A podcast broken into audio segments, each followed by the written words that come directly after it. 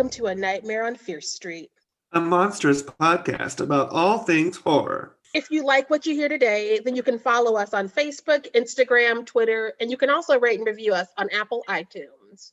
Today, we are talking about Doctor Sleep because after our last episode, we felt we all needed some closure. Does this movie give us that? We're gonna argue about it. yeah. I have to apologize from the last um, episode. As I was editing, I realized that my drunk ass never pronounced uh, Holleran correctly. Oh. I started saying Oh Hollerman and like all these things. So I'm sorry to all the O'Halloran fans out there in the world. I'm saying it correctly now, correct? Holleran, Holleran. I it oh. was very well, we've moved on. We have. I want to apologize. I know that I messed up. Okay. I I mean, at least you didn't rewrite a script so you could kill him. So I mean, like. Fair points. You're not Kubricking. in which they did in this one too. But anyway, um. so general thoughts. Just uh, let's dive on into good old Doctor Sleep. Um. General thoughts. I thought that it was better than The Shining. I thought that they struggled a little bit with trying to figure out if they were going to follow the continuity of the film. Hard agree because this does not pick up where the book leaves off because in the book they blow it up. Same with the miniseries, and Stephen King hated the first movie. So I was like, why are we doing a service to the first movie other than some people in these film schools really love Kubrick? And we talked about in our last podcast. I'm trying to not go there again. But also, you don't owe him anything. So please make your own movie and use your source material because I feel like using the source material would have been better, even though the book also sort of follows along with what Kubrick did. And I'm just really confused about Stephen King and where he stands on that now. Yeah. Yeah. I did really enjoy the cast. I thought the cast was really fun. But yeah, that's really my general thoughts. Yeah, it was it was a time. This is my second time seeing it. Um, this time I stayed awake for it. The first time I did not. I took a nap at an AMC downtown Chicago. Um, and I I'm happy I made it so we can talk about it today. I will say it is still too long. It's two and a half hours. People keep doing this. Stephen King needs to be a mini series. If you're gonna do it, make it a mini series. You can't make a long movie that cuts out a lot of the stuff that you need to make things make sense, and then just be like, "Well, here's two and a half hours of Stephen King." It, don't do that to me anymore. Just don't. Yeah, I I did feel like the pacing was better in this film. God, yes. So my first notes. there was more, and I think that has to do more with the the story itself because with The Shining, you really, I mean, the only other live characters, there's not any other live characters besides the three. The rest are ghosts, but I guess they could have utilized the ghosts more. I think I don't know. We're not talking about The Shining. We're talking about yeah but I felt like them having more characters and more of a of a more complex plot, it made the pacing move a lot faster. It did. I I I I also feel that part of my problem is that I don't feel the sequel was necessary. Because I mean, we all want to know where these Stephen King characters go afterwards, but we don't need to know. Leave us wanting more. and so a lot of things get tied back to the first one, which feels like it's forced just so you can be like, we're back at the overlook, as opposed to the story belongs here. Yeah. And it, it did yeah. at times feel like forced nostalgia. Yes. Which I will attest that sometimes I thought it was cool when it was subtle. Yes. And I do feel like if you're a fan of The Shining, which we, we clearly are not, spoiler alert from last episode, um, are a fan of that film, you probably really liked it because you know a lot of people say they grew up watching The Shining or whatever, um, and you know going back to that stuff was probably more enjoyable to them than it was for us. I hope so because I hope somebody enjoyed it. I did not. I I have notes about it as we get there because I was just like, this feels forced. This is not what I would do if I had to go back to a place where I was traumatized and people died this is not how I would take this space in. this is not what I would want this to be. I'm, it's a horror movie also though, so grains of salt because some things need to be forced, but I don't know if the Overlook being in this was one of them that needed to be forced. we'll get we'll get there. Yeah. All right, let's get on to the specifics. So we open with a little girl, um, and she meets this mysterious lady by the lake. Number one, did her mama never teach her to not talk to strangers? Her mama didn't put her drink down. She was like, "Don't go far." No one listens to Stephen King, and no ladies live, and no matter what age, they're coming for you, and they came for this girl. I will say, especially like, why the girl, why that little girl not run when she sees all these other people coming at her? You know, like I don't know. I'd, I have, mean- jumped in, I'd have jumped in that lake and swam away. But also, we don't know if these vampire creatures can swim or not. Like fear of freeze, I'll allow the fear to freeze a child. What I'm curious about is why the parents are just like parked in the woods and they're like RV, just letting her run wild. It's the woods. People get lost in the woods all the time.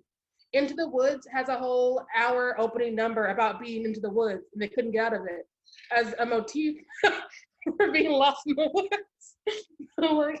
Um, yes, and so these people, vampires, things, they never explain what they are. They're weird and like uncomfortably sexual as they kill children. Yeah. And that's a whole dissertation we're gonna have to unpack. Yeah. Um, and I will say another spoiler alert, or not spoiler alert, but um, a warning to those listening. Um, I have not read the book because I do not read. no, I. Uh, your website.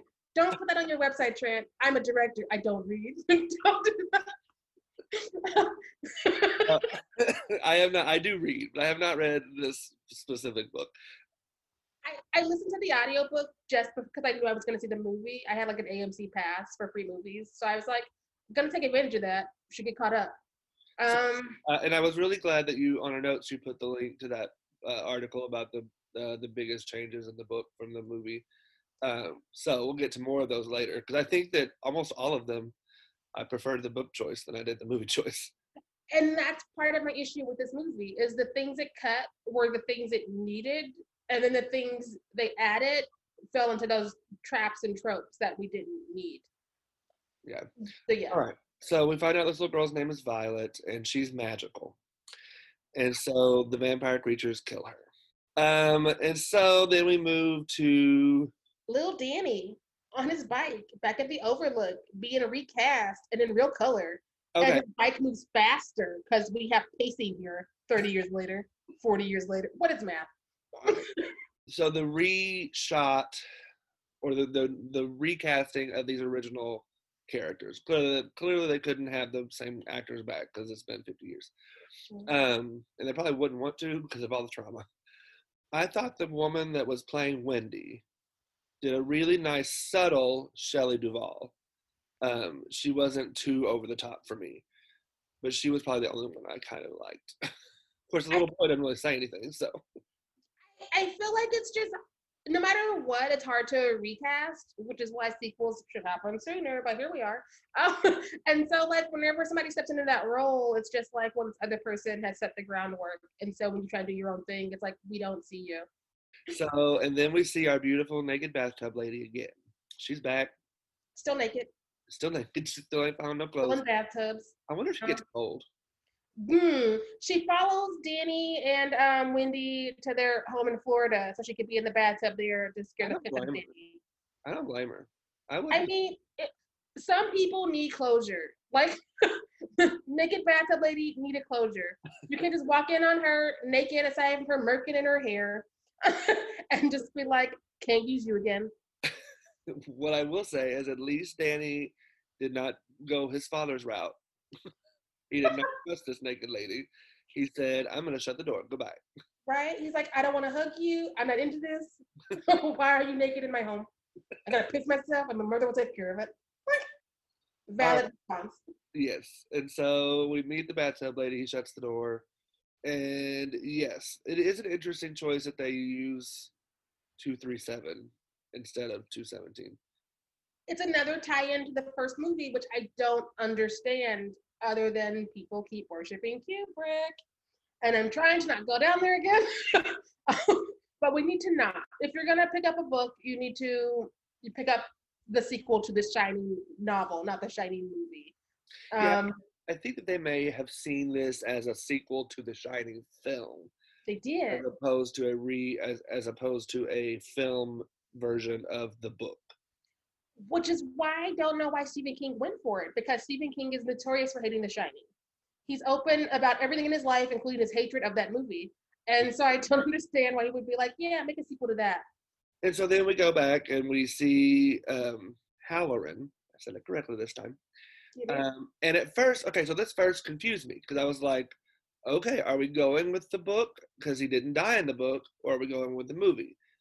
And so I was like, okay. And then as the scene went on, I was like, okay, maybe we're going with the book because he's still alive and he's sitting there talking in the real world, and then he's clearly not. hmm He's a ghost. Right? Because the movie wants him to stay dead. And so one of the things they decided to keep from this book is not him being alive. Because in the book he is. And he lives for like another few decades because Stephen got- King did not kill him. Stanley Kubrick killed him. When and Wendy in the book, that article you put uh po- talked about how in the book Doctor Sleep, Wendy calls him to have him come and talk to Danny, and also it makes more sense for them to go to Florida because that's where Halloran is at. That's his like vacation home. And so, of course, they want to have that trauma bond and stay together a little bit while they cope with what they just saw and what they just witnessed. And so that's one of the things I wish they'd kept from the book. I, I I'm always more of a fan of movies with a story of community hmm that makes sense like a group of friends or a family with this i wish they would have had him alive because it would have created that community It also would have helped that they cut out some other people of color by keeping a black man in as a living person for a little bit longer because they took an axe to a lot of the people of color here. right And also Stephen King. So like there's like some racist nicknames for the ones they did keep. And so it's just it's a it's a ride. yeah um and i will say because they could have kept him alive and then flash forward like like they do in the film Mhm. um and we we accept that wendy's dead because i mean it just makes sense it's been so long and we could have had him die of old age as well and still have those interactions with him as a ghost later on in the film Yeah. all right so we uh halloran teaches him about the boxes in his mind which is a new concept that we've introduced to the world um because he's magical and he has to share his abusive background because you can't even just have him to be a dead black man who's haunting him. He has to be a dead black man with a past and is giving him assistance because that's what we do as magical Negroes in the Stephen King universe. and then we go back to the hu- to the house or the apartment or whatever Danny them live in, and Danny decides to go handle business. He do. He's like, I got the shining. I know how to do a box. Let's go, naked lady in my bathroom. You in a box. Right? I got a box with your name on it. It's like a loose cover of a Taylor Swift song. Like Swizzle, let us know if you want that song. right. Um, Some money. Okay, we need some trademark deals. Uh, we do. It's time. So Danny puts that woman in the box so we can stop seeing her jump out of bathtubs because it's been done. for now, for now. Get a new gimmick already, lady. So we we move over to this random girl in a movie theater who's watching a movie, and of course, because it's the Stephen King universe, this creep is very impressed about being a creep. Comes up to her, to sit down next to her. But this, this exchange of he says, um, "You're not as pretty as your picture," and she says, "You're not as young as yours." but yes, um, so he obviously is somebody who likes to find young girls online because Stephen King only knows how to write about traumas and assholes. So let us, yeah. And so she, her whole gimmick is she attracts these men who like to find young girls online, so she can hypnotize them. I guess it's a nice way of putting whatever it is she does to them because they're frozen and they're not moving. And she's all like, "Here's your backstory for what I'm about to do to you." Got it? Good. Yeah. and Well, won't do this anymore. later on, they they call her the pusher, so she like pushes her her thoughts into other people's brains essentially which i actually as a concept i really like and i like the idea of a girl getting her revenge on old creepy men i'm i'm here for that I'm here for takedown of any perv. I excuse me. It also opens it up to where it's like, what is the shiny? Because like Dick and Danny have something that's very similar. This girl has something else. Mhm. And then like as we like find out other people have different things. So instead of it being like a specific set of rules for this gift, they're like the X-Men. and they all have different gifts that they're bringing to the table. but it's And the the, orgy vampires want them. Right. the evil X-Men. Yeah. Well, and I hate that that she turns evil. Like that next scene. Yeah. I, I do like that scene with her. I was rooting for her. Mhm. We were all rooting for her, and then she decided to be evil. I think I'm okay with that term though, because I got the sense, and I don't know if it's because I listened to the book, that this girl was very alone in the world. And so, of course, she was looking for a family, and of course, Rose would prey on her for that. Um, I don't understand who they decide to eat, who they decide to keep. That's still murky for me. It's like an age limit where it's like, oh, if you're over 16, you can be one of us. They they talk about her being a pusher and how they haven't had a pusher in a long time or something like that. So I'm thinking it's like we have a hole Yeah. in our community. She fills that hole, so let's keep her. That makes sense because I definitely watched Rose go after an older person's steam. So I was like, she don't care about the expiration dates. I don't understand what we kept this girl. That that thank you for that. That makes that makes sense for me. Yeah. Um, I do like that there's a female villain. I I I'm here for that idea. And one of the things the movie handles better for me than the book is the way that that whole leadership dynamic works out because like she is the boss. Mhm. Um, and it feels less like appropriation the way it's done here. Because in the book, with all the chanting, I was like, what are you doing, Stephen King? There's I feel like there's a lot of chanting and there's lots of words that we don't get here that I was like, are you are you aiming for Native Americans? Are you aiming for someone else? Please Well, don't. I guess they do a little bit of the chanting when they convert Andy. It's a lot more. And I forgot the actor who read the book, but I was like, I would like you to not do this or play young women on my Audible again, good sir. Oh, man. God. um, anyway, um, but yes, and so and I do like the idea, which we we really get to later on. I have a note about it, but um, Rose is tempting people into evil. I think you see. I think there's a lot of that language that she uses that I see in today in the real world today, with, with like white supremacist groups Yes. you know the world is against you we can be for you join our community uh, she does it again with danny at the end of the film but she really does it with andy now when she's like you know we can make you powerful we can make you live forever and you know have mm. everything you ever wanted just join us I like that analogy because like that that I can get behind because I'm like, are we doing another whole the devil wants your soul? Also taking it biblically, people like to have these like certain characters by women because of the whole Eve situation. So mm. like she's tempting you with this knowledge and this new world. And I'm always a little bit like, miss me. Don't do it that way. You can have a cool lady villain without all that baggage. yeah that's where that's the that's the that's the angle i was looking at it or the lens i was looking at it through um I'm gonna go with that lens. Thank you. there's, there's a specific line later on that she says to Danny that I wrote down and we'll get to that I was really like, oh, she is trying to brainwash you into white supremacy. Right? She gonna run for office. oh God. And she gonna lose but win. Um, okay, so uh, we meet Andy and she turns evil, unfortunately. This is when we meet Abra, or is that later? Um Oh, we meet we meet adult Danny first. Yes, and he's a hot mess, which I, I understand, but also there are lines, good sir. Because like he's he's picked up the drinking, which is one of the things that could have been handled better in this film. And I don't remember how the book handles it. I think the book did it better. Because I- alcoholism is genetic, as we all know. I do agree that it could have been handled better, but I do think it handles it better than The Shining did.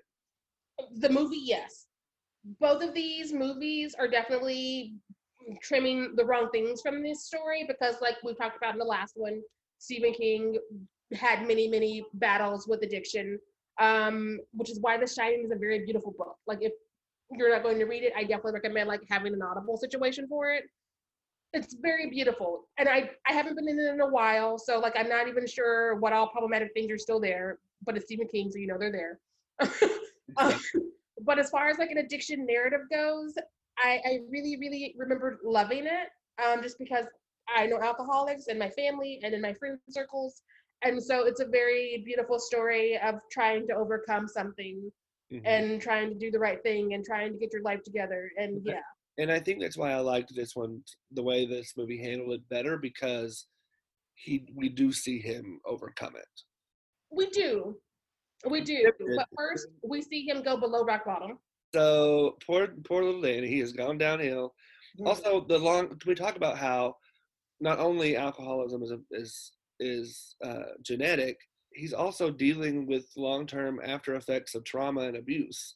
So like you also have that on top of the genetics, on you know, and on top of these Yes. visions that he's getting, you know. Which he was drinking to like dull those senses because he has the shining, which is the sixth sense or whatever you want to call it. And he's drinking so they will stop bothering him because he literally sees dead people and he hears things on top of his own PTSD, which because he was a 70s kid, probably never saw a real therapist, just assuming.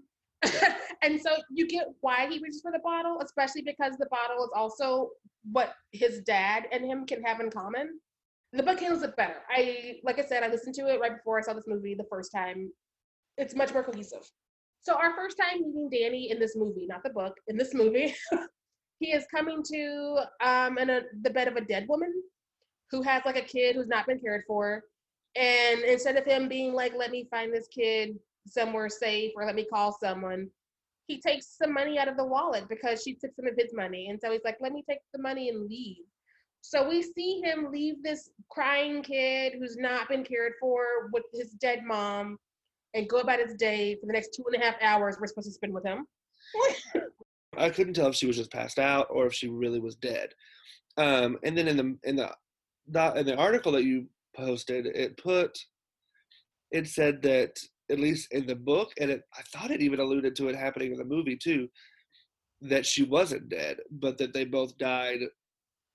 The kid died later on due to the abuse of his uncle, and she killed herself Oh. because of that. Maybe I missed something because I always took it as she was like on the verge of if you call 911, she might make it. If you don't, then she won't. And he was like, I gotta get out of here. And so that's what it was. But I, I will, I will revisit. I will revisit. And I and I questioned it too. So I'm I'm with you, especially so you know that they're dead later on because he has a vision of them in his bed dead. yeah, with the flies and everything. Yeah, and her speech in that moment made me think that they, that she was dead, and then the baby eventually died just from starvation, because she says something like, "My neighbors, We're used to him crying because I never was here. So they never did anything, and he died." Yeah. A weird moment. And apparently, in the book, he is continually haunted by this child. It's what makes him get his life together because of course Dick appears because like your black magical Negro friend will be your conscience as well. Thank you, Stephen King, for letting me know that. He's, Um, the new, he's the new Jiminy Cricket. he is. He's like, you'll be a real boy someday, Danny. and so like he appears to him, he's like, really, Doc? Really? and so like in the book and in the actually I don't remember if it's in the movie or not, but in the book he puts some of the money back, but he takes most of it because he's still an asshole. I think he does that in the movie too. I could be wrong though. Because he's all like, I won't take all of it then, fine. Here's just enough for them to maybe have food today. And I was like, well, aren't you benevolent, you little bastard? And so he skips out, and we have to spend another two and a half hours with him, like I said, because this is a long ass movie. So we go to Abra's birthday. She's a little little girl, real cute, and this magician's up there doing tricks or whatever. And he doesn't he say something to her? Yeah, he does something, and she's like, I can do that too. And he's like, That's nice, sweetie. And I was like, Kill him now, Abra. Whatever your power's gonna be, just use it right now. Then her parents walk in and all the spoons are on the ceiling. So it's like, what now, motherfucker? in the book so much more happens. And so we're here for this moment better and it's more tension filled because in the book we have abra being born and her grandmother. I forgot the word they use because i don't speak spanish. Um but like Wait, her grandmother's involved in the story and she's like telling the family that, like this girl is magic. You need to like hone these skills. And the father is like naysaying and like whatever. Um, but like the grandmother's more involved, and the mother's like, she's always been this way, and the father's gonna be an asshole about it. But the girl is born and starts doing magical things the second she's in her nursery. And so they have a long history of being like, don't do these things. You don't want people to know you can do these things, which is how she grows up thinking this is wrong. She needs to hide it. Mhm. And that's all skipped here. We go straight to this birthday party. So this moment means nothing and the tension's gone. Because in the book, there's so much more tension and there's so much more nuance to it. Because she's like, I can do that. And he ignores her. And she goes to the kitchen and she's like, knives up, bitches. and she's standing there and she's doing her shit.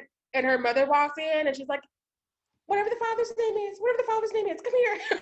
and they have to like talk to her about why she can't do this again. So it's another like red flag of bad parenting to be like, you can't be caught doing this. You can't be your real self. Stop it. so like, it's all ruined in this movie. That's the reason I hate this movie. Um, I think one of my favorite things in this movie is Abra. yes. Oh, oh, and then we so we've already kind of talked about this, but now we get to Andy being converted. And there's so many moments in this that I'm like, number one, stop answering questions with questions. hmm So like in this moment, Andy asks Rose, "Are you human?" And Rose's answer is, "Do you care?" Yes, I do care. That's some more of that shady Stephen King, you making a pact with the devil, get out, bitch shit that we I do we care. can have more of. Um, and then she says she's like got her head laid down in her lap, very sexual like. And then uh, they then they start the chanting, and she says, "No fear, remember, no fear." And then she starts doing some really creepy shit. I'm like, how you gonna tell me not to be afraid, and then start doing creepy shit? Right? One or one or the other. Pick or choose. You don't get to be like no fear. Give me your mouth. That does not. like, I just, I these vampire steam drinkers. I we I just yeah. Yeah. They And then we get another allusion to that the steam that they're drinking or s- breathing or smoking or whatever is poor Violet from the beginning of the film. They call it steam because they suck out steam from these gifted kids and peoples and put it in like little bitty canisters like you would your coffee. And then they all like pass it around like a joint. And I'm just like, I don't understand, Stephen. What are we doing? Oh, I don't know. Anyway, so yeah, so now Andy is an evil person. Um, also, I want to mention, I love Cliff Curtis who plays Billy. He, if you're not familiar, he was on Fear the Walking Dead and the sci-fi movie Sunshine. Sunshine is a fantastic sci-fi fo- movie. If you would like to watch it, I think it's still on Netflix.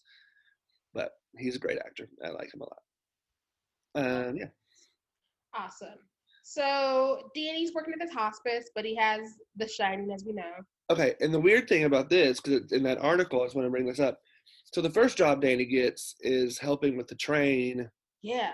with the kids, but then he goes to AA, and his AA off his AA person is Doctor I forget his name, Doctor something random and white, uh, Doctor Sam or Doctor John or I don't know. Um, and he says he asks him if he's good around people die on their deathbeds and if he would come work in his hospice place. Well, in the book, apparently, um, Abra's grandmother is in that hospice center. Mm-hmm. And we find out later on that her and him are related, that that is his niece, Mm-hmm. which makes so much more sense than just they're just randomly connected. Right? Like they literally cut all the wrong things out of this book, and I don't understand why. Um, they cut all the wrong things. I would have rather they put in these things that make things make sense and cut out all the overlooked shit. Like have that stand up somewhere else. That would have been what I would have done as somebody who like listened to the book. Well, in the book, instead of going back, well, they still go back to the Overlook, but they go, it's burned down, and Yeah. there's a campsite there now. And so that- Right. So they, uh, that's where they have the final fight is in the, but it's still all the stuff still happens, so that makes sense. Anyway, um, but yeah, so that, that so now he's working in the hospice world. Yeah. So like as much as Stephen King can fill a book for another 900 pages more than we would want him to, like these things that they cut makes sense. Definitely listen to it if you really like this movie because it's better in the book, which is why I have an issue with this movie. Gonna say it for the last time. all right, so like he's at the hospice um because it's his first job in this film as opposed to all the other ones he like fucked up while drinking. Um, and this old man is in a room and a cat leads Danny to him and they're talking. And we find out Danny can also help people cross over into the other world, which is a skill we did not see previously. No, but it does make sense how he is connected to dead people. Yeah, I mean, like he was in the Overlook with the Shining. He's got all kind of skills we don't know about, probably. But Right. we should have talked about those before now, because it's just like, oh, he kills people now. Cool. Yeah. New info. I didn't take it as he killed them. He was just there to help them cross over. Yes, but like also they get to expect him after a while. They're just like, oh, is it my time tonight? Well, and they say the cat does that too. Because the first guy, because he's gonna be like, "Cat, don't go in there. He, that's not your room. Like that, you don't go in there." And the cat's like, "Fuck that shit. I'm going in here." Because cats don't listen. They don't. Um, and so and when the man wakes up, he says, "Oh, this is my time," because the cat all, is always visits the people who die late at night, which they never explained past that. Mm-mm. So we got a psychic cat. with some psychic- The cat does not get explained enough, even in the book, because I was like, okay, but what's this cat story? Because the cat is just here in the hospice, hanging out with the old folks when it's their time to go, and nobody's like, hey, and also, when he died, when the old man died, he had steam. So do do we all have steam? But only some of us are magical. Or is the cat and Danny only visiting old steamy people as opposed to non-steamy people? Like, Well, that's just rude. right? Steamy people need need love and attention too. right? Like out of seeking out all these steamers. Look. I will say this part of the movie was really playing with my fear of death. It was like, I don't know what's gonna happen. I was like, me neither.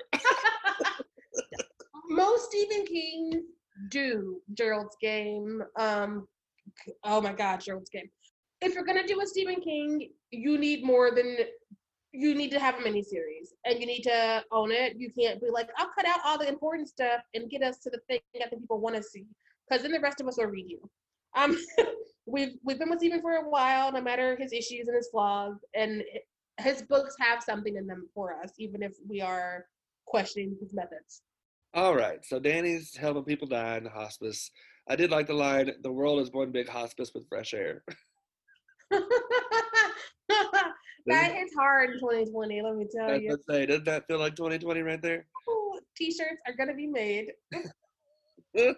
um, here's another one because uh, Hallorann makes another appearance as a ghost.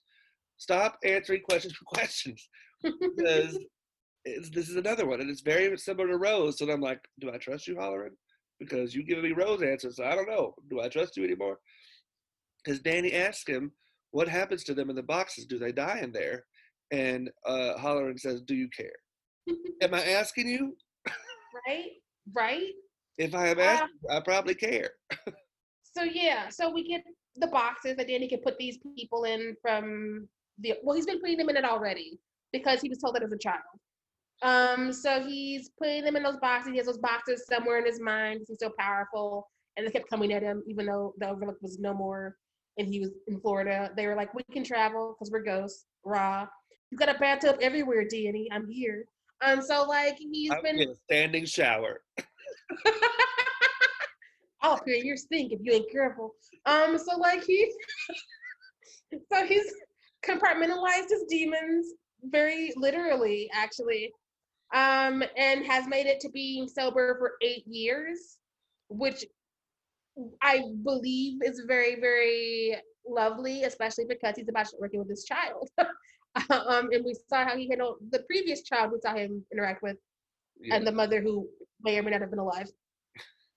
And eight years was a jump, but I went with it. But it was a big jump.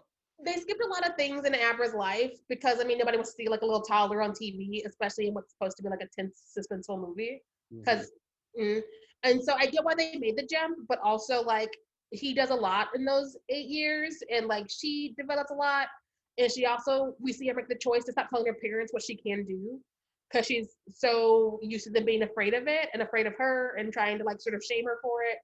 Mhm. Like I, I'm here for the and granted it's Stephen King and he's writing a young girl who is BIPOC, but I'm I'm still here for a narrative and where a girl is coming to her power, um, especially before puberty, and people are afraid of it and trying to like silence her and shush her and form her into a certain way, and she's rebelling in her own silent ways, Mhm. and we don't get that here.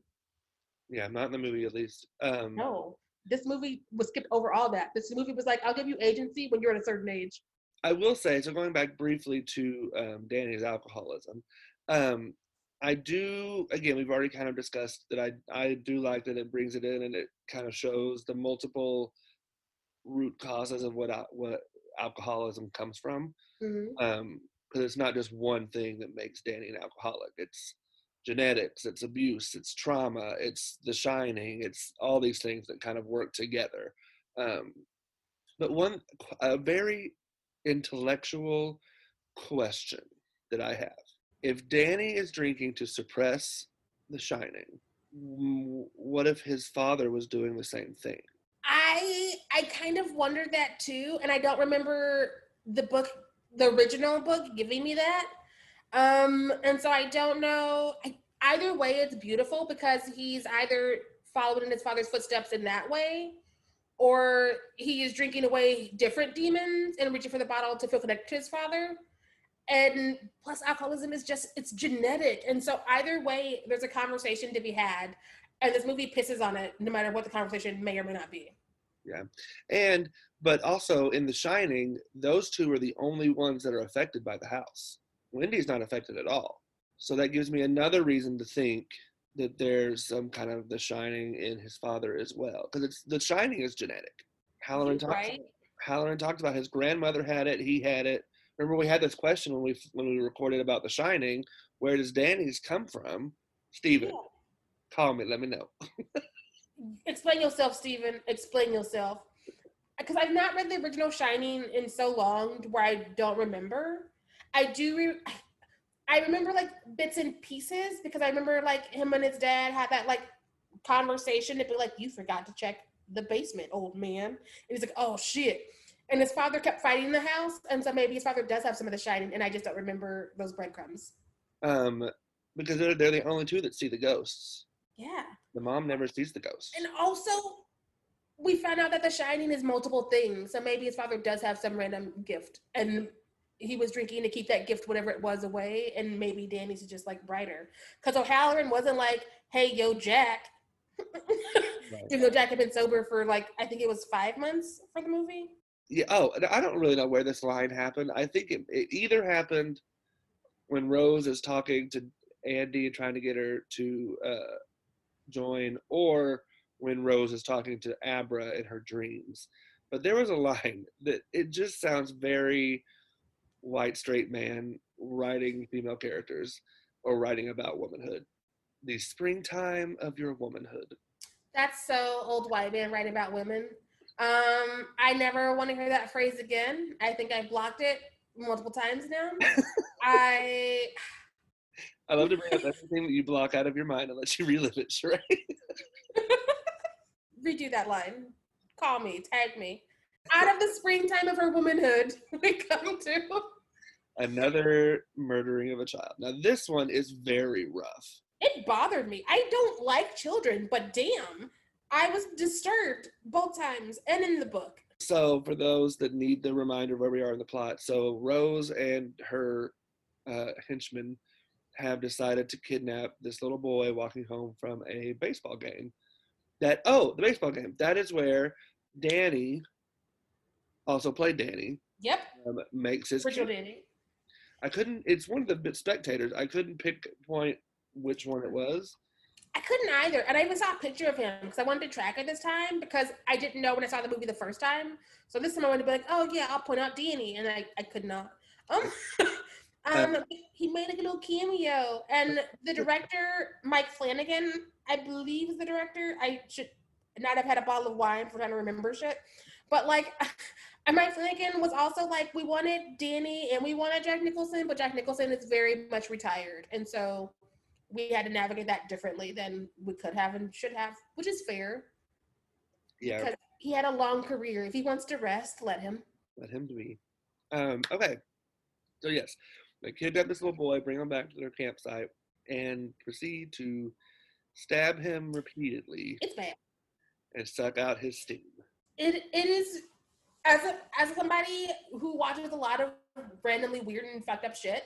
This was a lot to watch these people gang up on a small boy with a knife who's screaming for his life.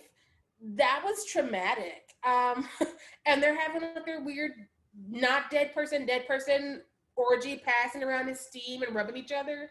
And it's just a lot. And I don't know what Stephen King does in his spare time, but I need him to stop doing this to us on page.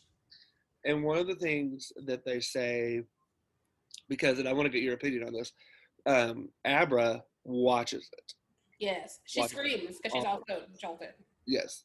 Um, and Rose sees that she was being that she was watching her and says that she's a seer. So I wonder if Danny is also a seer since he sees things. I don't, I don't know because like all of their all of their shinings are kind of whatever they needed to be in the moment. It's one of those weird things because Abra's like moving shit with her mind. She's like contacting people with her mind. She's seeing people shit she ain't never met. And Abra's the like, strongest one out of all of them. Let's be real. She's like AT and T, but better. Like she's reached out to all the people, whereas like Danny's in the original was shady and not very developed in the movie. In the book, I think we got more into it. Um, and then of course it's different now because he's like assisting people onto the afterlife. And so I don't know if the shiny is something that changes and grows with the person. I don't know if it's very specific to each one, and they sort of pick and choose as they get older which ones to like turn off like they can opt out of stuff. I don't know. I came here for closure and I left with more questions, and I'm really mad about it. So they take the little boy's steam after this like really distressing murder. By far one of the worst murders I've seen in a horror movie, just because it's just a lot to listen to a small child scream while a bunch of people gang up on them. True. I will say um, this happens throughout the movie, but I made a note of it here. I like there's so many allusions to the score of The Shining. Mm-hmm. I think they're very subtle, and I like that they do that. we didn't need to pay any mind to the original movie. We should have followed up with the book. But also, I don't understand why and how people decided what to keep and what not to keep from both. But it makes it murkier. Whereas if we stuck to one story and followed that narrative, it would have been clearer. Yeah, I agree. I agree completely with that on storytelling and like plot. Um, my thing is, I think, and I think they could have done that and still kept some of these illusions with the score and the cinematography from The Shining without having to like adjust the plot from the book. Does that make sense? Uh, I feel like they could have. I, I get it, but I'm also just not here to uphold anything that Kubrick did. And so when a film school kid is like, I want to let people know I saw the original, miss me. Um, I don't care. what are you doing? What are you bringing to this universe? Abra is the I most. really don't. I really don't know if I'm being sarcastic or not anymore because I I'm here for Abra being this like strong. She's biracial. She's the strong biracial girl, the strong BIPOC girl. I'm here for that. Um, however, because it's Stephen King, it feels icky because literally all the people of color are always magical, and so it's like I want to rejoice in this, but also you make us magical every fucking book. Can we just once be basic and non-magical? Can you try that, Stephen? Can you? Right. Yeah, so I did like that she just shows up at this party like, hey old man, old white dude, come sit down and talk Yeah. to me. I'm a little black. and girl." he's like it belongs in a different movie book because like in this universe and the real world you don't just meet up with an older man when you're a small child in the park and have that be a happy story it felt like it was one of these like weird old and sitcom family situations like in leave it to beaver or something where it's established as a 30 minute safe block of time where we have to pause all belief because i'm just like you're meeting up with this man who you don't know like you you might understand on some level that he's like out of his like area where he'll watch a child and their mother die and he's not drinking anymore but also and then to be like you're just we'll tell them you're my uncle dan if we need to which also hurts in this because in the book we find out he is an uncle, and here we don't. So it's very creepy to be like my uncle Dan, who's not related to me, Yeah, and I don't read- like it. when I read that in the article, I was like, I want that. I want that to clarify that relationship.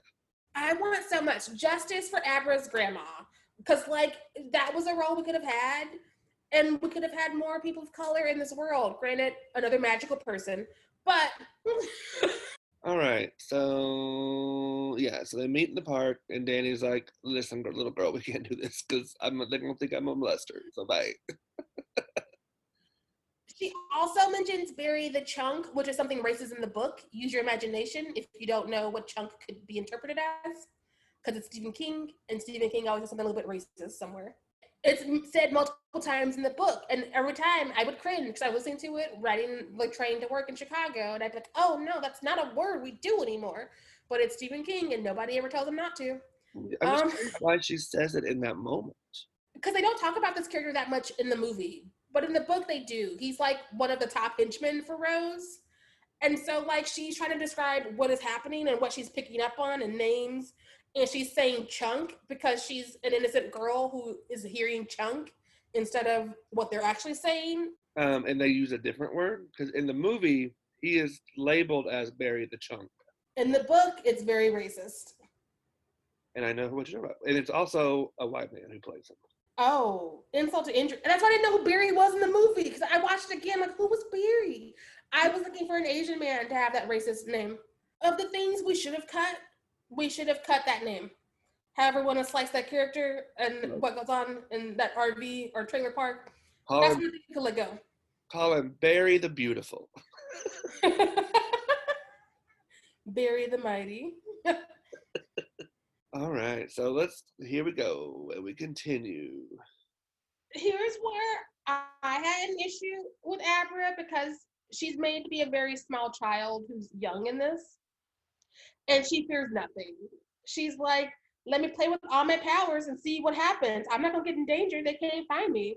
Um, and in the book, they do give her like peaks and valleys with this because what we're about to talk about as the movie's narrative is so abbreviated, so abbreviated. So much is cut, so much is removed and so we don't get to see her ever be afraid until it's basically too late. it's like now that these things have happened, I'm a little bit afraid.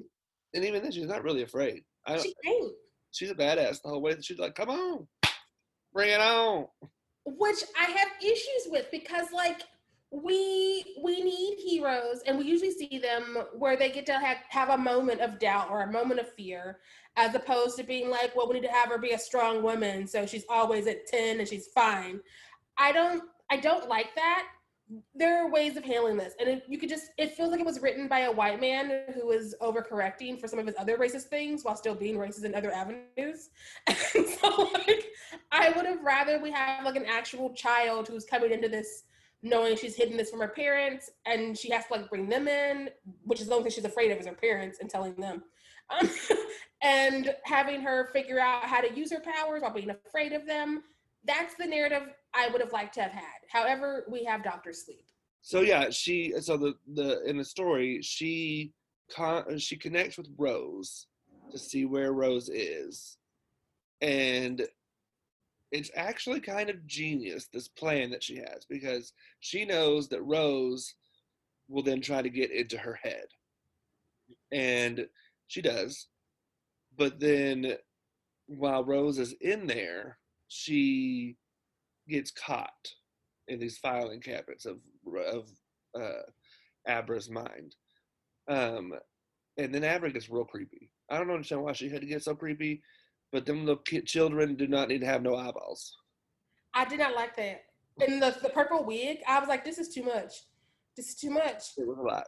i But- get one your identity but do something else because that's creepy But she so she traps Rose in her room while Abra is going into Rose's mind and looking through her stuff. We never find out what she know what she learns from that. Like we never find out the fruits of her labor.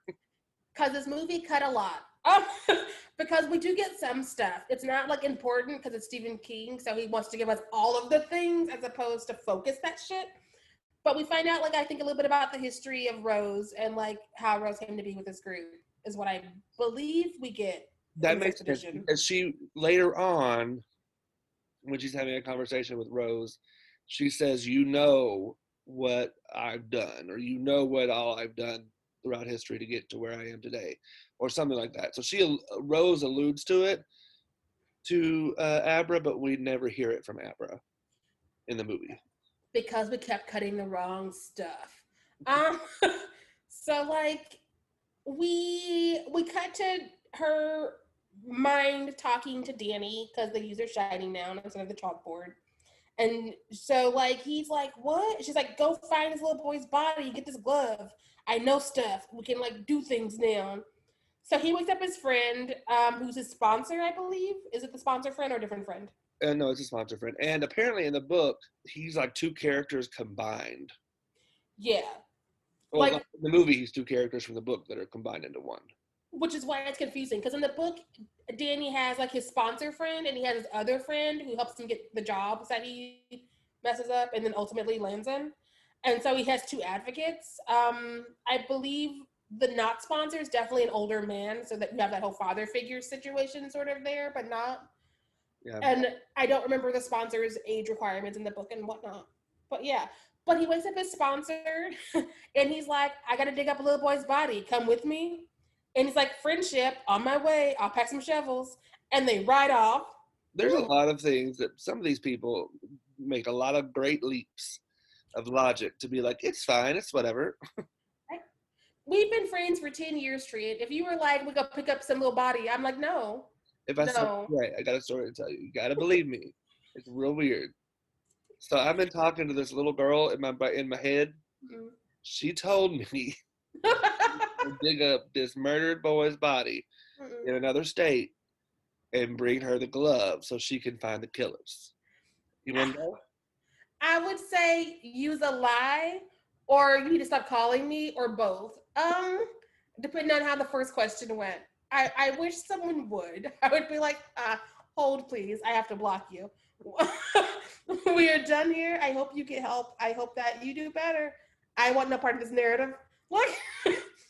and and when Danny's like, You're coming with me, I can't believe it. After they've been on the road for however many hours and or days, he's like, well, either you're having an episode and you need help or it's true. And I'm like, that could have been established back home before you got in this car with a shovel without asking more questions. Um, and then we see so in the book apparently, which apparently they're called the the knot, The true knot. the true knot. In the movie, we never hear that. I don't think. We Uh, hear it a couple times. It's in the book, the true knot, it felt very like he was appropriating someone's culture and I couldn't place whose culture. Here, with Rose being like sort of Irish and like a lot of the people under her being very white, I feel like it's less appropriation. I don't know if that was them purposely making the choice for casting this movie, getting away from that, or if it's just that the book being read on tape just comes across as worse than it is. I don't know. Yeah. Well, and well, the crow was is it the crow the Crow Daddy? crow daddy. He seemed he looked very native to me, and we do know how Stephen King loves his Native Americans.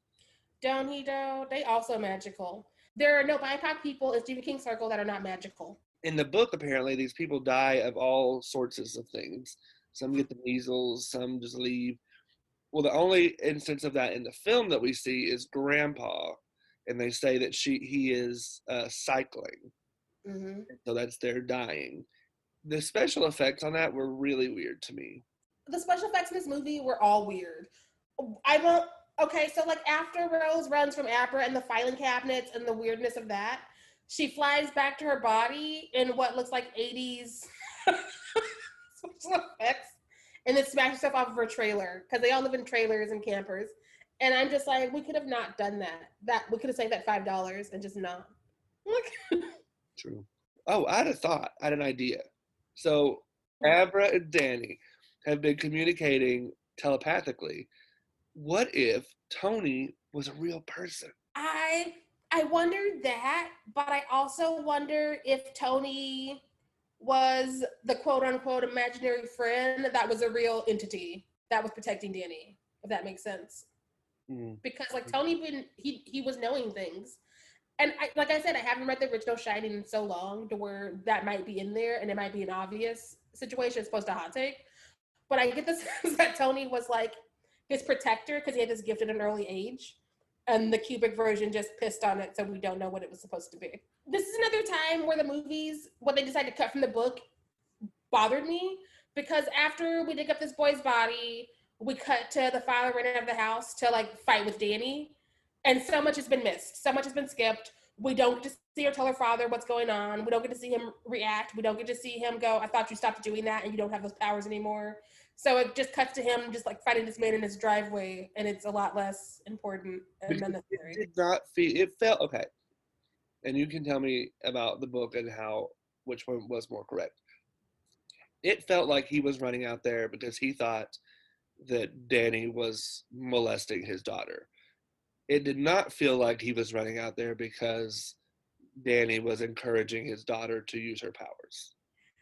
And in the book, he does try and hide behind that narrative a little bit, but also you get that he's trying to make a narrative so his daughter's not magical because him and his wife moved past that. The daughter's been lying to them because they kept getting spooked and telling her to not be herself. And so, like, I I feel like the way the book handles it, it could be code for so many different things, as well as coming in to like puberty. And so this is her being like, "This is who I am," and I need to do these things I'm about to do, and you need to know because they need to happen. And here we get, don't get any of that. She's just this little girl, and her father ran out to punch Danny and like accuse him of something vague. And it's just like, give people if you're gonna have them in your movie, give them an arc, give them some character, give them some stuff to work with. And I would have seen like seen some of that go in here. Um, I also feel like it's a disservice to the father to cut the grandmother out because he's such a non-believer and that's their whole relationship is her telling them that the daughter's magical them saying she's not those things were weird coincidences and we moved past it and her being like you need to like understand who she is. Um and she has that she knows she has a connection even though she's hiding her powers and it's just the book is unfortunately better. I'm sorry. I know it's like 9000 pages. You all just need to read it or listen to it. I'm sorry. And so then they all decide this plan that they're going to trap these peeps, these vampire, the true knot people. Um, and at first I was like, why is the father not with them? Like if that if they were bringing my child somewhere dangerous, I would be with them. But then later on, as we'll get to, it makes sense because when they get there, they have her sit on the park bench or whatever, and they hide with guns. because they brought guns to fight steam sucking orgy loving murderous vampire esque creatures but then they also have guns so i stopped making fun of them because it's an old fashioned shootout. Um i will say that abra's dad gets more to do because in the book there's a different situation for this setup. And so like abra needs to be in safety. The dad is going with like danny in them and they're trying to like trap them and Uh. things of course don't go right and here we get none of that because we're like we're gonna do a stephen king cut out all the wrong stuff and also we're not gonna do a mini series even though it needs to be Right. So, uh, long story short, they start this old-fashioned shootout, and they apparently these two boy, these two men are just great shots because they're just killing these people left and right. Like one dead, two dead, three dead, four dead. It's like two-minute shot scene, and suddenly they're all dead. Until little Miss Ant, Snakebite Andy, uh, gets shot, or she tries to kill Danny, but then Billy shoots her, but it's not fatal and she uses her last push to tell Billy to kill himself. Poor Billy. so we can kill one more person of color because like that's what we're gonna do in a stephen king movie um which leads us to abra's dad who abra's been kidnapped because the henchman while they were the shootout the henchman was like that's gonna be a trap i'm gonna get the little girl so goes to the house where the little girl is with her father so abra wakes up in the back of a car heading to who knows where at the moment and she's Well, like where Let's is talk about for a second. Well, do they not have neighbors? in the book they did and so much stuff it things and are better in the book um man walked out that house with that little unconscious girl over his shoulder and didn't nobody, and it was the middle of the day, and didn't nobody say nothing. in the book she has a friend and she was at the friend's house and she was like Danny and Danny's friend took care of it. I'm going home. I'm good. Bye. And she gets grabbed because she's like, I'm gonna go home, even though they told me to wait till they're back, because I'm abracadabra, bitches. And so that makes more sense than this. And also, the dad dies, which is weird because in the movie, the dad is black. I don't remember if he's black in the book or not. I, I feel like he wasn't, and he lived. So, like, if that's the case of us casting a black man just to kill him off screen, even we even killed him off screen this time. She wakes up and asks about her dad, and he's like, "I killed him because you killed some of my people today." We don't even get to see a closure for this man. He, our last time seeing him is him setting up his daughter with a glove of a dead boy in the kitchen while he goes, "What's going on?" And then no more.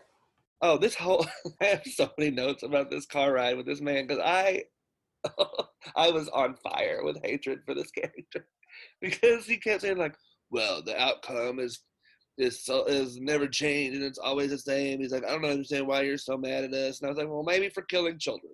That could be why." Possibly.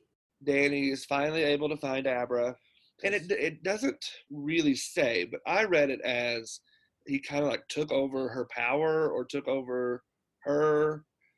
we find out in the book that because of their connection and other powers that magically are different when they need them to be, um, he he's like, I'm gonna try this thing, and he gets into Abra's body. This is again is another thing we keep seeing is in these horror movies, someone has to get into someone, and I'm clocking it because I don't know why we keep ending up having to get into somebody else, but whatever. So he gets into Abra, and all of a sudden she's all like, "Oh, I feel like I'm hungover," and the driver's like, "Excuse you," and she's like, "I haven't been hungover in years," and he's like, "You're 12." and and so they have a moment, and he realizes it's not Abra anymore; it's someone else, and it works better in the book. Still not perfect, but better. I mean, I was still here for it because he died. Uh, so he rears the car off the road and into a tree, and uh, and Crow Daddy flies through the thing and is dead. Yes, And then we have badass uh, Abra. I guess just decided she's gonna walk back home. I loved the moment where Rose kind of appears, Ghost Rose, or like not Ghost Rose, but like astral projection Rose. Mhm. And she's like, "Oh man, like, I don't understand why you did this to my people. You don't know what you're doing." And, and Abra's just like keeps walking, doesn't even say a word. Just walks right through her. walked through her. She was unbothered, and that's when I was like, maybe Abra is right. Maybe I'm with her. She's unbothered, I want to be like Abra when I grow up. Right? She walked through the bitch. She was like, "It's not your movie anymore. I killed everybody you had. I'll Right. see you overlook." Good night. And so, as we've said already, the third act of the film, we go. But wait, before we get there, can we talk about how, if they got caught, or when the police show up, if he was still alive, which he is in the book, it looks like he kidnapped her. Don't it? Don't it? I just need people to think. I get that we like to have the shining children, and I get that like Stephen King is like after years of racist things, I need to do better by one character. But like also because in the book they find out that they're they are related, and here we do not have that, so it is very creepy for her to still call him Uncle Dan. And does her does her family know they're related in the book? The grandmother tells them all because they have moments. And the oh like so much happens in the book that makes things make sense in this less movie. Well, and, and that makes more sense because the mother wouldn't think that he kidnapped. She would know who he is. Yeah. In the movie, she's never even met him. At least the dad has met him. Yeah. In the in the in the book, the grandmother's like, oh, whatever the mother's name is, this is blah blah. This is blah blah son. We never saw them, and so that's how we understand that like the grandmother maybe had some of the shining, which much knows about the magical stuff, and Dana's getting it from that side of the family. Um, because we never talk about Jack's side of the family because Jack was an alcoholic who died, and so we just don't. which then I go back to Jack could have had the shining. I feel like because he's in that family line, he might have a touch of it, but they didn't want him like they wanted Danny. So I still, I still argue until I reread the original book that like his, if he does have anything, it's very low level. Yeah. Whereas Well, like, And it does say in this book, or in this movie anyway, not the book, but uh, that as they get older, the steam changes. So that could have been why they were more focused on Danny and not him, but they were using him to get to Danny. I can see it, but also Danny still had like some pretty strong steam, as Rose tells him later on. So I don't know. I need to reread the original. I need to reread all my Stephen Kings because all of them are really problematic. I need to know if I can save this relationship or not. That's an ongoing project when I get my books back, y'all. That'll be some sad Well, projects. Well, we'll update you. yes. Um, next time on Sharai's relationship with Stephen King. Um, and we get was of course the third act of this film is in the Overlook Hotel because in the movie it was not burned to the ground. In the book it was. So I was really confused about how this worked in the book, but apparently they still go to the site of where it, that hotel was, but now it's like campground or like woods. So, but yeah, so they go to the Overlook. It's very nostalgic. I, I feel like this whole last act is just them paying lip service to the original movie and to Stanley Kubrick because we're walking around for no fucking reason.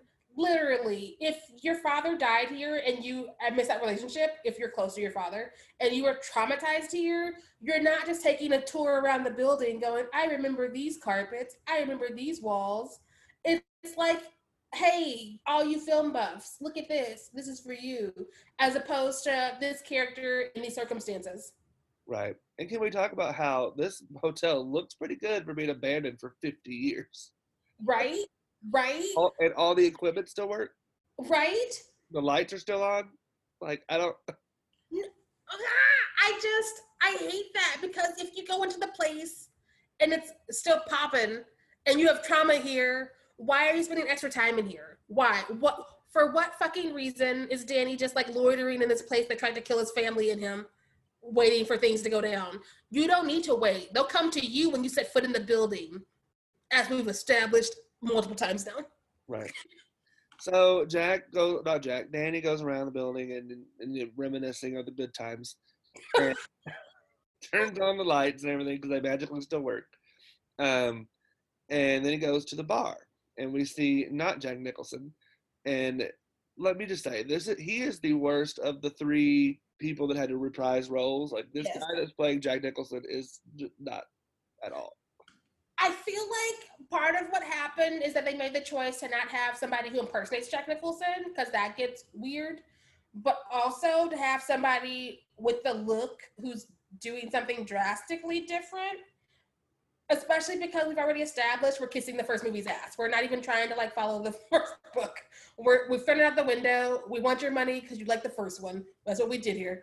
And so it, it just it felt weird and it it hurt what is a very weirdly beautiful, poetic, awkward, awful situation of seeing your dad's ghost pouring you a drink of the thing that he loved and he tried to give up and then ultimately ended up being part of his demise.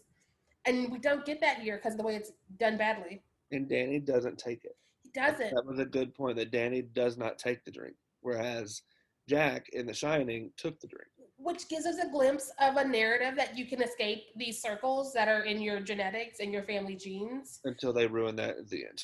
Didn't they though? They ruined it hard. I hate this movie. I the more I talk about it, the more I hate it. And then so he, he even goes to the to the apartment, the, the, the little closet that they lived in, hmm and sees the bathroom of the you know the axe in the door, and and then yeah, we get puts a a glimpse, bed in it for the poster. and then we get a glimpse of the new Shet, the new Wendy, and the new Jack doing reenacting that scene. Why? Again, we're going back to he's reliving his trauma because that's like the site of one of the most traumatic things that the kid experiences. Yes.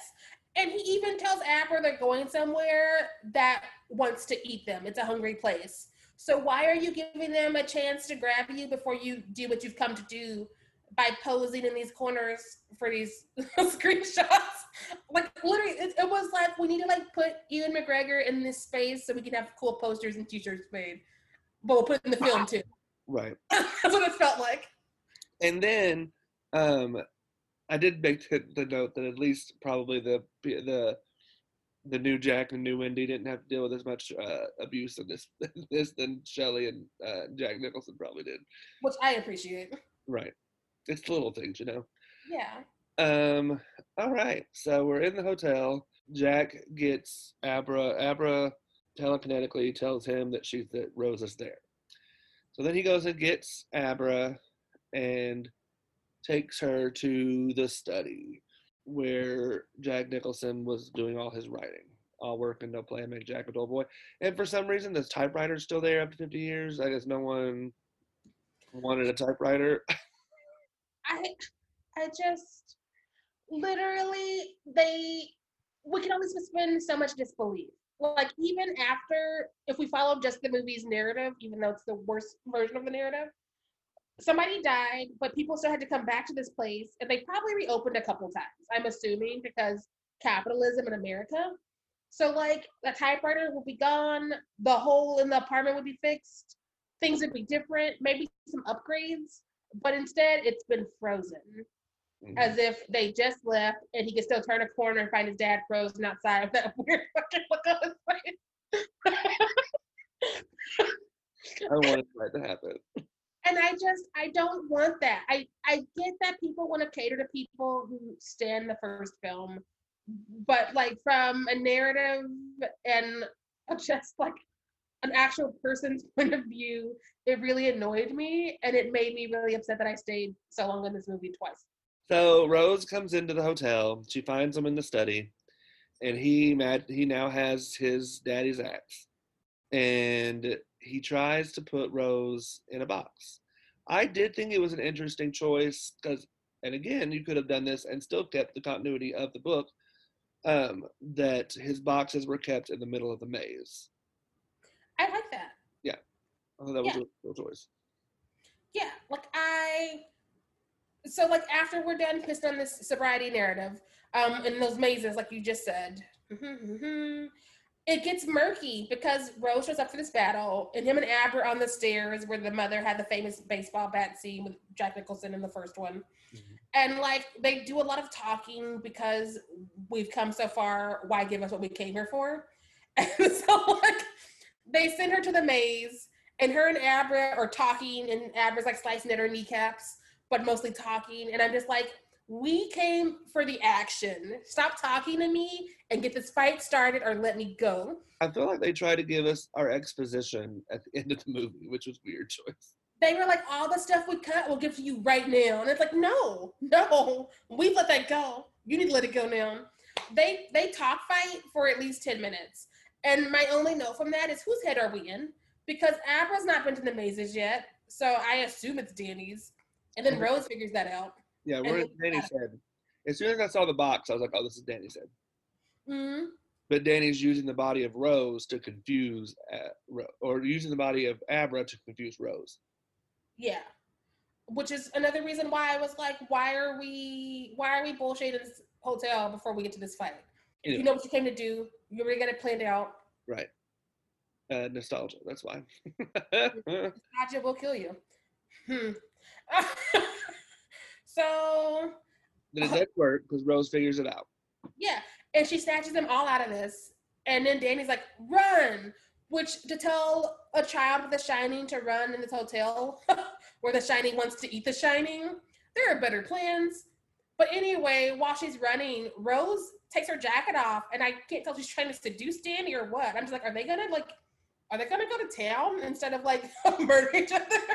the things she says to him are very suggestive. Um, and she's like taking the stairs towards him, much like Jack was taking the stairs towards his mother, but instead of an axe, but instead of a baseball bat, he has an axe. And instead of like saying passive aggressive things like I'm gonna bash your head in and playing with fingers and tongues, Rose is just like, I want your steam, Danny. I want your steam. And I'm just like, what are we watching? Is this a different movie? Well, because she's talking about how she's surprised that they never uh, Sensed him. witnessed him, or like, yeah, saw him, or like whenever and killed him essentially when he was a kid. Um, and so, yeah, but then she, so just like again, an allusion to the first film, he goes to swing the axe at her. She, oh, we also missed. She's like super amped up, super strong because she took all that mist, or uh, yeah, she took all the steam from all those canisters.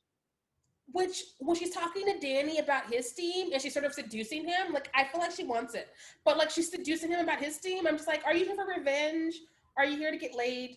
Are you here for Danny's steam? What is your goal now? Because I thought you were like, I'm gonna kill that bitch. She has killed my own family. And now you're like, ooh, side quests. I also have a short attention span, so I want to give her some space, but I, I question that in this movie because it's two and a half hours and we need to cut something. So yes, she starts to take his, his steam by using the axe on him. Oh, and she also, when he swings at her, she stops and throws him down the stairs, much like Shelley when did to Jack in the first movie. Irreparably axing him in a very delicate place. Right. She has to tell us where she's axed him because it's like something completely different. And I was like, that's a statement. And she's like, you're blah, blah, blah. I'm like, mm, nice save. um, and then he lets out his ghosts. Oh wait, no, I want to mention that this is when the line. This is the line that I was like, white supremacy. Um, you get sucked into other people's problems. Mhm. Rose tells Jack or Danny this to try and seduce him. To I don't know if she's trying to seduce him to join her or what, but that sounds very much like what you tell white men about blame black people for all your problems because you get sucked into their problems all the time. It just felt very white supremacist group trying to um, indoctrinate someone. Um, My thing about these monsters onto her now after he's obviously not going to make it because he's just been axed in the very situation. Why don't we release these monsters sooner? What is your goal, Danny? Danny, you came into this bitch to walk around for 30 minutes and look at all the places your family almost died and your dad did die. and then you like get set up on the stairs with Abra and you let this woman come for you and ask you. And she's taking your steam. You're like, I guess I'm gonna do the thing I could have done first and release these ghouls on this bitch. And I'm just like, you all could have lived and you could have not spent so much time in here had you just met her at the door with these ghosts. Right. So the ghosts end up killing Rose. And then I'm like, did you not think they were going to come after you next, Danny? Like, why aren't you going to trying to go somewhere? right? Start boxing them up as Rose goes down. You need to have a backup plan. Like keep it circulating, like Right. conditioning. So then the Uh, ghosts come to Danny, and it's unclear what they really do to him. They like inhabit him, or like I don't know. But they essentially turn Danny into his father. Which I don't buy because his gift is very specific, which is why they tried to eat him the first time in the first movie. And so for them to just be like, well, give him the axe, let him do this Jack Nicholson thing for a minute feels like another. We know you like the first movie, so we're giving you this, as opposed to something that makes sense for this narrative. I get that. The only um, saving grace for it in my mind was Abra is so much stronger than he is. So I think their goal then, after they got Rose, because she was the easy prey, and they're so hungry because they have been stuck in boxes for 20 years, um, their goal was to get Abra because she was so much stronger than Danny than adult Danny was. Um, but yeah, it it it, it this whole ending it it does Danny no services. It's all so fucking forced, literally. Like they would have eaten Rose, eaten Danny, and then they would have caught up to Abra because she's alone and she's lost in this haunted house of horrors. right. So like even using Danny was a way out for her, clearly, because they have that connection and the Shining knows that, and the ghosts know that. And Mhm. so what are what are our aims here? What are we playing at? Just let us go. If you're not gonna even give us a good evening, just let us go. Right. And so yes, he cut. and They he chases Abra around for a little bit. Then he catches up with her. Of course, she hides in room two thirty seven. Of course. Of course. Um, and he catches up to her, but somehow she's able to pull good Danny out and talk to him, and he basically tells her that there is no other way, there's no other option here, that she has to get out, and he is going to sacrifice himself essentially. Um, So like this this could have been better had the first movie followed the book in that Danny and his dad had that last moment before his dad blew up. But the movie did not do that. The movie did its own thing to give us that gift of Jack Nicholson being frozen. Um, so this could have been a beautiful mirroring moment of her reaching out to her uncle, who was also an alcoholic, to Mm. be like, I I see you in there. You you're not going to do this. Right. Um, and it's ruined because we're paying all this respect to a movie that pissed on the original source material. and so it don't it don't work. And so he's like, get out, I'll catch up with you. And we know what that means, but she don't know what it means. no. We've not done this before on film. Right. So she gets out. Danny goes down to the boiler room and basically dies like his father did in the first book. Not the first movie, but the first book. Yes. I hate that for Danny because he wasn't following his father's footsteps. He had cho- he did not take the drink. He Mhm. once he got sober, he had stayed sober. And Mhm. even through all of when uh, Billy killed himself and like he had that bottle of alcohol, you could tell that he was very tempted to drink, and he did even put it to his mouth, and he did not drink it. Mhm. And then for him to die in the way that his father died in the first book, not the movie, of course, it just seemed so like disappointing. It is, and it really ruins this message of because I feel like both their struggles are similar, yes. Um, but I feel like it gets you out of the mindset of Danny can be better, Danny can fight these things by just being like, well, to the boiler room with you. like in the first book, if anybody read it, if you saw the movie, sorry about it. so like I just I'm mad about everything in this third act. Like this third act specifically is probably where I get the most frustrated, and I wish it we just never had touched it. Just leave it alone. Yeah, I need to get up. I need to get up on Audible and listen to the first book, and then and then listen to the book of this because I think the book is better from what even from what you're telling me. And Well, I, I love the idea that they're related. I think that that that explains half of my questions that I've got in my notes. It does. It we Hollywood has this thing where it can't respect the source material, and I hate that because it's how you get movies like Doubt, where you have Viola Davis giving her beautiful monologue on the side of a street with cars going by her, and you're just like, for what? Why Hollywood? Why are you this way? Who hurt you? They don't know how to leave things alone. So they're just like, I need you to know that I've touched this. I'm like, we get it. We're seeing it. It's good. It's fine. Calm your shit down. I Um, do, I do love Abra though. That is the one saving grace of this movie is that we do have a strong, even if it is misguided and like a little over the top, but a strong biracial, BIPOC woman, essentially the final girl. yeah. Um, I just wish it would have ended better for Danny. And again, I wish this whole community atmosphere would have been at, at the heart of it more. I feel like my issue with Abra is that she was definitely written by an older white man, and that shows in both versions. That's And so it's this is one of those times where I wish that either Stephen King, the writer, or Mike Flanagan and team who changed it up had been like, let's invite some women into this room to actually like help us navigate this girl and this struggle because her struggle gets so lost in this movie and it's barely there on the page Mm. of coming into her power with her family not knowing and having to tell them this. Like it could be an analogy for so many things that we don't get into because it was just like cis hetero white men around, go do what we do. That's And it. I'm just like, wow, you know who would have made this film so much better? who? Ava DuVernay. It would have been an Oscar winning movie. And Abra would have had a full on story arc, and I would respect her as a person and a character as opposed to wanting to root for her.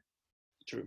So then it's not the end of the film though, because we have a flash forward scene where it makes you think Danny might have lived because Abra is talking to him in her room, which, um, and he's telling her, which I liked this last end, this last scene, him telling her he was wrong for telling her not to use her powers. She should be herself, essentially. Mhm. Um, I really liked that. I thought that was a really nice closing for that relationship of them two. Um, but then the mom comes in and we find out she's he's dead and she's talking to a, a ghost, much Mhm. like Danny did for most of the movie with uh, Hallorann. And also, but she tells, so the mom's like, "Who are you talking to?" And she says nobody first, and she's like, "Wait, no, talking to Danny." or Dan, Uncle Dan or whatever. There's a place after you know, something like afterlife. She's basically coming out to her mom in regards to her powers because her mom was out of the whole conversation in this movie. Right. Not the book, but this movie, she's absent. Right. but that moment, the mom's like, "Okay." Which makes, like I would have had a little more, a few more questions. it makes so much more sense in the book because the mom is involved and like the grandmother's involved and like the father lives. And so we don't need this weird, awkward moment of her being like, okay. While Abra's like, I hope grandma's What's okay. up for dinner? grandma. Like I just I'm so upset that they bastardized another Stephen King novel.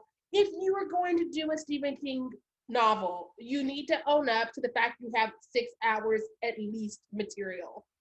That's all there is to it. Whether or not we all want it, that's what you're going to do. Don't pick it up if you're not willing to do a mini series and give it that year of your life. Don't. Yes, and then we get our favorite ghost of all time. The naked lady is back for a third no. I just I wish that I was a more confident person in myself because I would be her for Halloween, just get a merkin and go about my day, put some scabs on and just appear. What? You have to carry a bathtub with you everywhere you went. I could I could like make a little paper one, it's like pasted behind me, Every party you go to, you have to be stay in the bathroom the whole time. right? That, that's why I catch people in bathrooms. Anytime someone goes to pee, you have to be like peeking behind the shower curtain. It's like, damn it, she got me again, naked lady. Right. But Abra goes and handles business, and Naked Lady is in her box again. And, and much like Tiny Danny from the top, Abra's like, I'm going to the bathroom to care business. shut and the goes in there to put this bitch in a box. I I don't understand how the Overlook ghosts follow these children all these different places and times. In my day, ghosts stay in one location. I don't know. I don't know if Stephen King ghosts are different. I don't know. the Shining ghosts are different specifically. I I'm gonna track it when I read these books again. Yeah. All right. So that's the end of Doctor Sleep. Sharai, what's your hot take? Oh, ah, my hot take is I, whatever my issues with Stephen King novels these days, as I get older and look at them from different lenses, they are still better than these adaptations. And we to stop trying to cram the world that Stephen King gives us into tiny movies and making them long movies that are still missing like a third of the. It's insulting. I won't do it anymore. Stop making them. I will no longer. All right, my hot take is honor the source material. If you're making a film about that's from a book, and I get that it's a different medium, and there are better adaptations than others. There are some film adaptations that I thought were really successful that did cut out a few things.